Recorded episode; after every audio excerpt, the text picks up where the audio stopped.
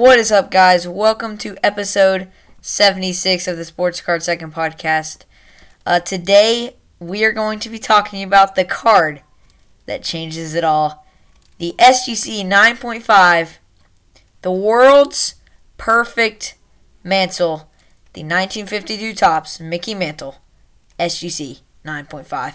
Let's get right into this episode today. Super excited to talk about the largest sale in history of sports cards. Before we get started, I got to remind you guys to check out my great sponsor at Moore Than Sports. That's M O O R E, thensports.com. Um, on their production group, and they're great guys um, over there doing great job with their sports work. So make sure you guys check out that website.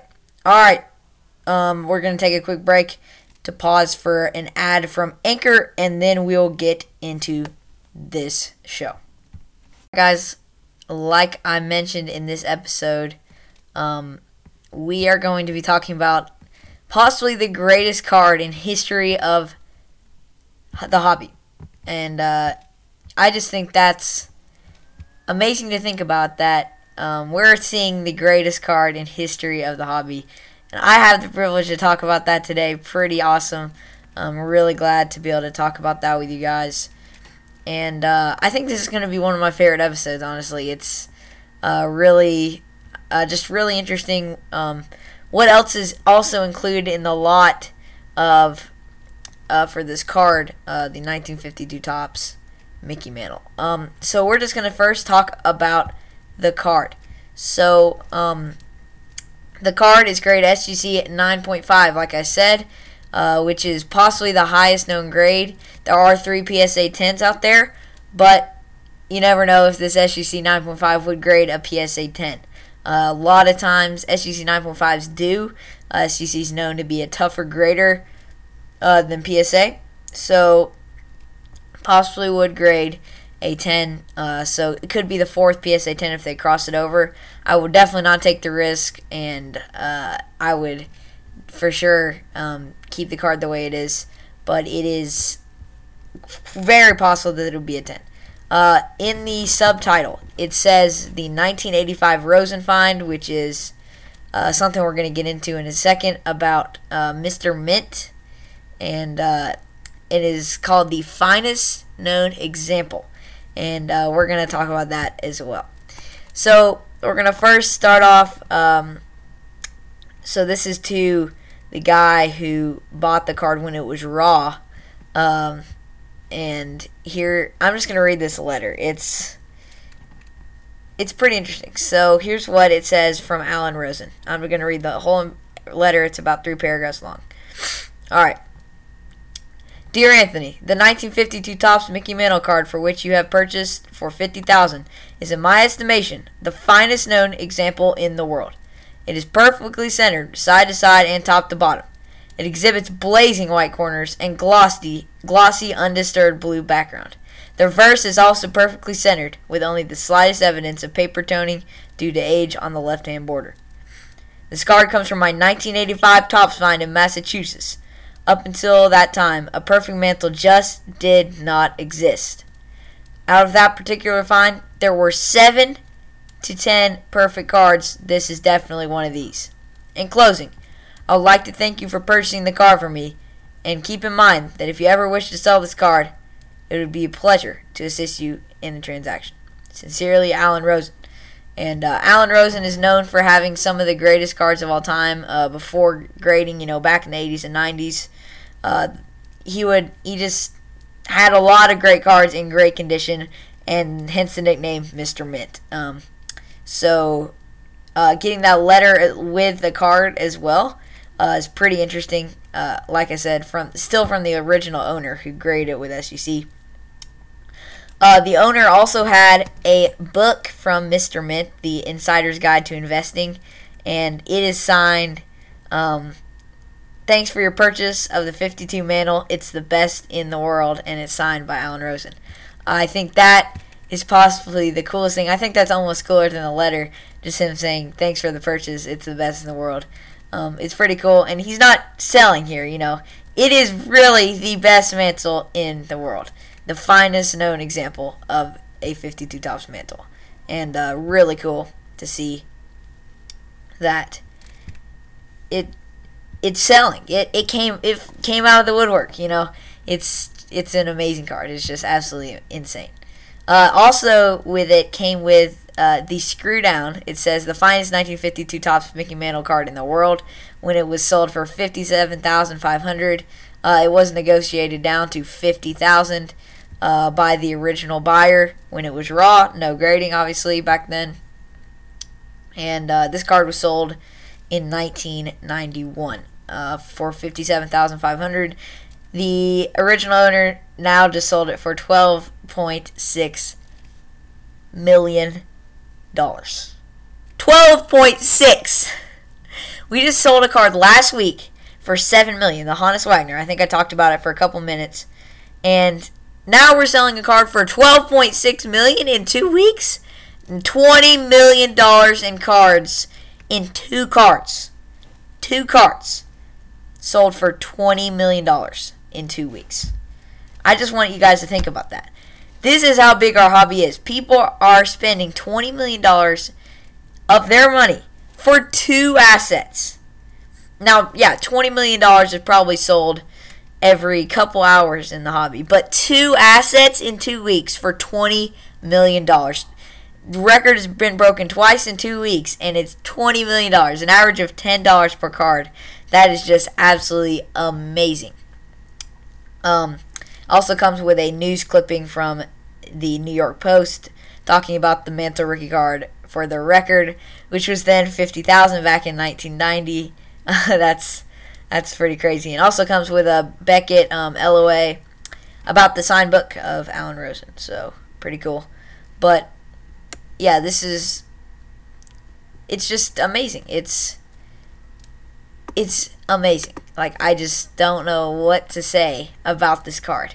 It is the greatest asset in history of sports uh, collectibles. I mean, what asset can you possibly have in history of sports collectibles that is worth more than that? I think there is one asset, one, that could possibly be worth more than this Mickey Mantle card in sports collectibles. In sports collectibles, not sports cards.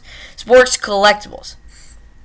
And uh, if you guys agree with me, drop me a line at sportscardsecond at gmail.com. Love to interact with you guys and uh, discuss about this. I think this is a, uh, I think this would be fun to discuss. So, um, I think the one asset would be the called shot baseball signed and dated by Babe Ruth. And it's got to say called shot, everything, signed and dated by Babe Ruth. Um, I think that would be the one asset that would be worth more than this um, 52 Topps Mantle card in all of sports collectibles. I am not joking. Every in it, in anything, in absolutely anything. I mean, this is just a wild card, and yeah. Um, I'm reading, you know, more in the Heritage Auctions. Say the words the Rosenfind to any veteran collector, and he or she will know the story well. The hobby equivalent of the shot heard around the world. Well, guess what? This is the hobby equivalent of the called shot. This is insane. This is going to be more covered than the LeBron logo, man. This is going to be the most covered thing in history of the hobby. Not even joking. Um, so yeah, I just cannot wait to see wh- where this thing goes. Um, and now that a 9.5 from SGC is sold, will one of the owners of a 10 come out and sell one of their 10s? I think it might be the only card in the hobby that could be worth more than $20 million. Um, and I know I just said it's most expensive uh, asset in sports collectibles, but it is a chance that the 10s could be worth $20 million. Um, I still think the 9.5 will carry the record for a while. Um, but maybe a 10 will pass it up. I I can't speak for that because a 10's never sold and it's probably not going to sell for a long time. I think the time is now. If one of you guys that um, own a 10 or listening to this, please, I just want you, like, if you can sell it somehow, I want to see where that number goes. I think it's uh, going to be pretty wild uh, if that did sell. But um, I don't know. I think uh, I think this card is going to be the greatest card of all time. I don't think any card will pass this for 20 years. I'm calling it right now. Um, I saw John Noon posted a episode today about um, crystal ball and looking into the future of the hobby. Uh, I'm gonna pull out my crystal ball, and it's all on clearance from Walmart as well, John. but um, it this this is good. This will never be broken for for a long time. I just don't think it will be broken for a really long time. Possibly not even broken in my lifetime.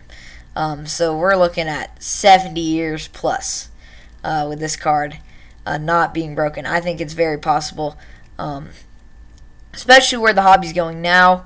Uh, a lot of it's just become vintage, and uh, there's no um, cards like being made in modern days that will just be iconic. Um, you know, down the road.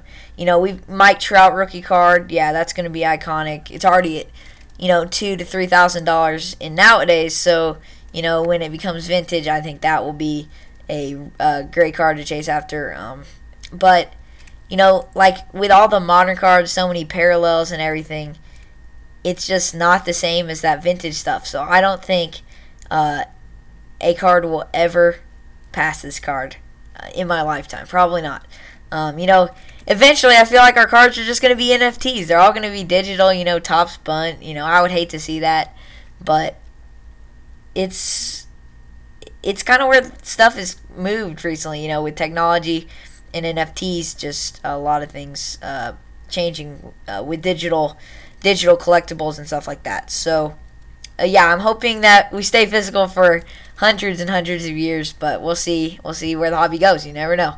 Um, it's it's it's always changing. It's you know we've seen the change from 1980 where no parallels, no inserts, to 1990s where the inserts galore, and now autographs, number cards, relics, you know holograms, and and now we're up to digital stuff. I mean, you never know where the hobby can go. Uh, and I'm just excited to see where it goes in the next few years, especially up to the national. I'm going to keep teasing this every episode. You guys cannot get old and listen to me because I, I'm going to be doing this till like episode 120 or something like that. So, um, yeah, I'm just already so excited for the national. And uh, I've been selling off a lot of my, you know, dead inventory and whatever, uh, getting ready for the national stuff that I just have had sitting there forever. So, getting ready for the national. Um, 2023 National in Chicago. And uh, make sure you guys make can already try and make plans to get up there because I'm going to be doing a lot of cool things. I might even try and do a listener meetup. Um, and also talk to my mom about possibly starting a social media account and uh, seemed positive on the lookup. So, um, you know, I'll definitely keep you guys posted on that. And uh, yeah, so that will wrap up today's episode of the Sports Card Second podcast, talking about the greatest asset in history of sports collectibles. It's Jacob, your host, signing off. Keep collecting. Peace.